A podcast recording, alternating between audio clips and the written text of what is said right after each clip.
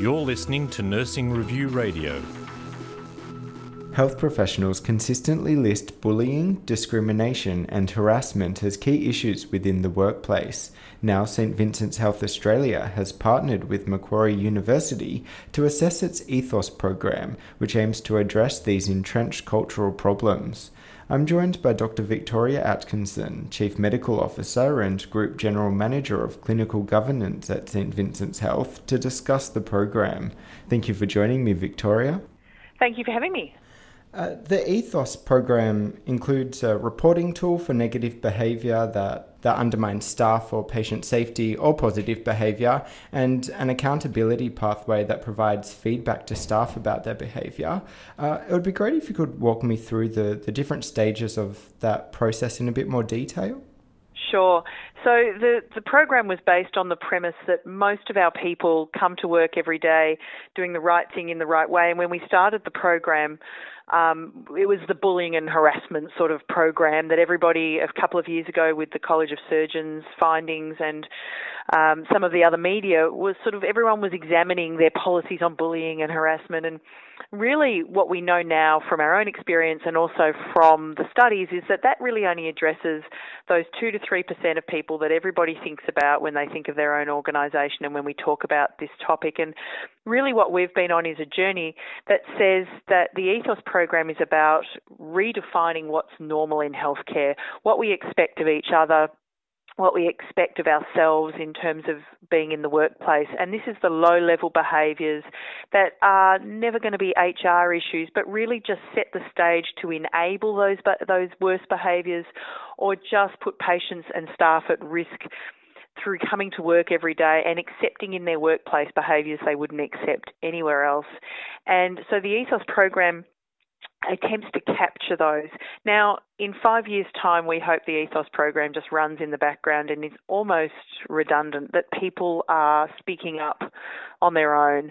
But we also recognise that at the moment that takes a lot of courage to come forward, particularly in a clinical hierarchy where you've got sort of junior and senior relationships that have to remain for clinical safety. So, what we developed was a web based reporting tool, and what that tool does is collect positive reports on people's behaviour that we want to encourage and we want to use that in a meaningful way because we haven't been great at rewarding either through leadership promotion, um, recruitment, or even just acknowledgement of those positive behaviours. But you can also put in observations either that have happened to you or to someone else um, in a negative way into that tool what the tool then does is pull through the system and look for a pattern. So if I'm reporting someone, it will look to see, first of all, how many reports that person has had against them, uh, and that, that that's because the pattern of those in, of those behaviours is almost as important as the content. Meaning, people who have these minor infractions along the way and they're just unpleasant or they make inappropriate comments and it's at a low level, we know that if there's enough of them, if there's a real pattern of them, that they are the people most likely to go on to be to do something more major or to actually do something that impacts on patient safety. So we're looking for the pattern of behaviour. So those reports that are pulled through the system go to a trained triage team which is a, a few um, core of sort of clinicians that will look at those, contextualise them, and place them onto our accountability framework, which has both informal and formal mechanisms of, of dealing with them. The program also takes staff and leaders through relevant training. Uh, what, what does that home in on? So there's a number of different roles in the program. So first of all, we, we have a, an all-staff training, and that really looks at an awareness of what the program is, an awareness that we are trying to redefine normal. So it's really this awareness and this acknowledgement that, yes, in fact, what you think is not normal behaviour you're right. It isn't actually normal behaviour, and we should stop pretending that it is. So, this to make them aware that this is a normalisation that happens in healthcare, and that we're now drawing a line in the sand. But it also teaches them about how along the way we could teach you to speak up in a way that is respectful but still gets um, your message across. And that's either for safety, for something that is inappropriate, for something that you don't find uh, or that you find makes you uncomfortable. And we use a graded assertiveness model called CUS, which is C U S S, and it's Um, you say, I, am curious about what you're doing. Then the next level is, I'm unsure about what you're doing. I, I don't think it's quite right. Then it would be, I'm seriously concerned. And then this idea of being able to say stop. And anyone in the organisation can do that. And that promotes then a culture where it's okay to be wrong where it's okay to say, um, you know, that I made you stop, I made you look, you were you were right, but at least I made everyone aware that I was worried. And we had a a straw poll of um, some of our junior doctors, and we said if you were in a clinical scenario where you had consented the patient for surgery on their right leg, you had marked the patient's right leg, and you saw the surgeon about to operate on the left leg, would you say anything? And out of the four or five junior doctors that we asked, they all said they wouldn't say anything, mm. which shocked even me. And the mm-hmm. reason, when we looked into it, the reason why was twofold. First of all, I might be wrong. Mm-hmm. And then, if I'm wrong, I look stupid. I've I've sort of insulted or, or humiliated the the surgeon by questioning them. And it was this idea of being okay to be wrong. So we teach that as part of our all staff awareness. And then we also say we recognise that at the moment you may not be able to or feel it's something that you can do at the moment to speak up real time. So here's an alternative pathway, and we teach them about the program.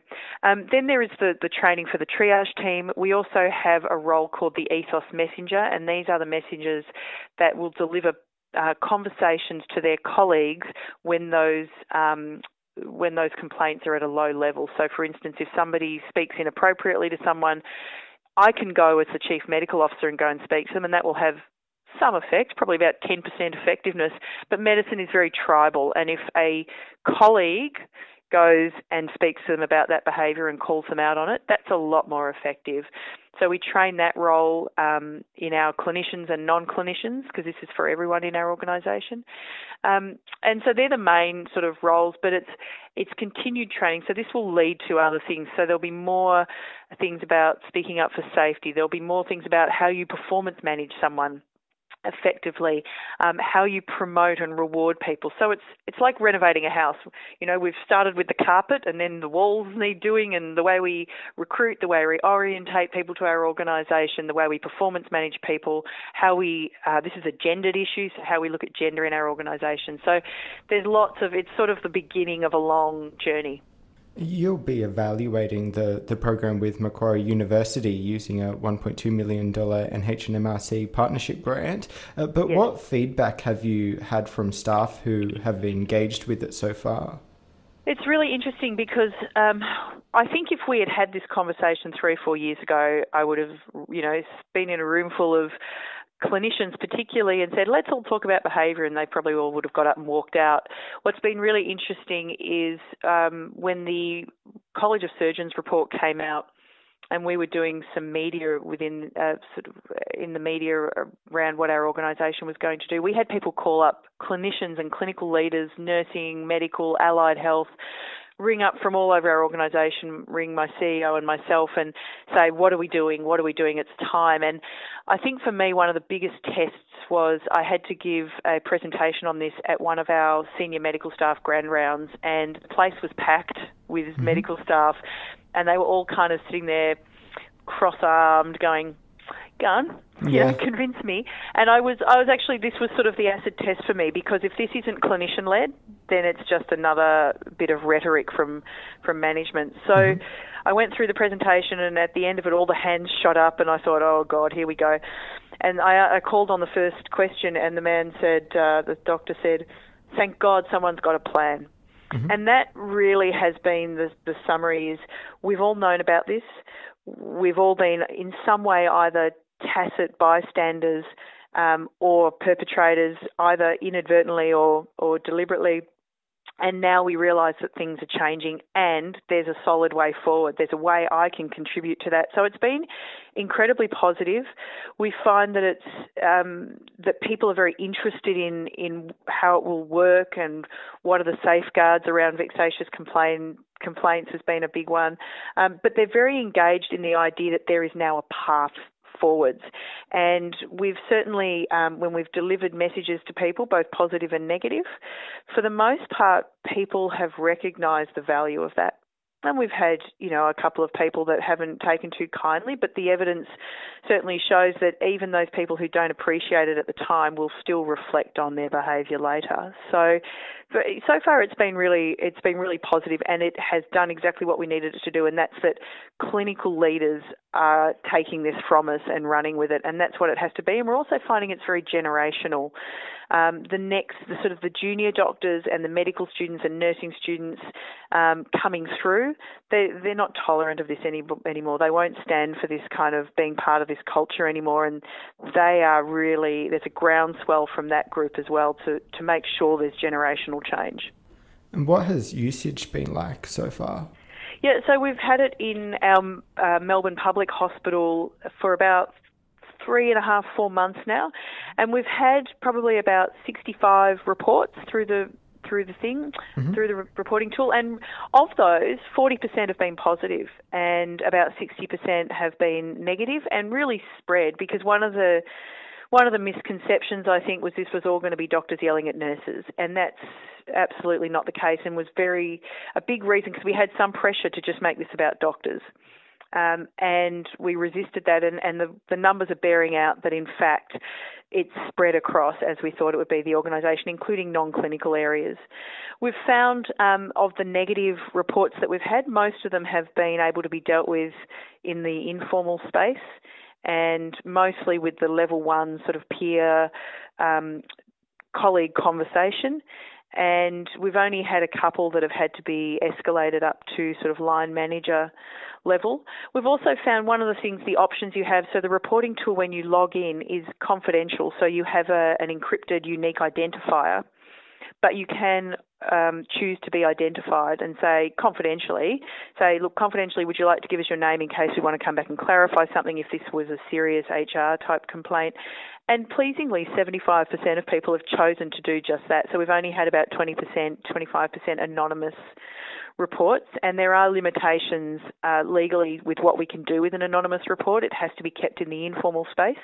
So that's been really pleasing for us that people feel enough trust in the system to to put their name to it and trust that we'll use that responsibly. I think the other thing is that we've made sure that we have supported not only the people delivering the messages, but the people receiving the messages, because part of this incorporated into the program is a welfare check. You know, we can't excuse behaviour. We can't give ourselves free license in healthcare, which we have done previously because we're special and it's life and death, and therefore behaviours justify, you know, the, the, the means justify the ends. But at the same time, we have to acknowledge that it is a unique environment and we do have lots of stresses, and sometimes people don't manifest that well. Sometimes life happens to people, and there might be death, disease, divorce, and we have to make sure that incorporated into this is a welfare check. So that's been a really important part of this as well, and something that we've um, engaged really heavily with our staff in saying this is not punitive. This is there to help you see behaviours and to check that you're okay. Thank you for your time, Victoria. Thank you. It's been a pleasure.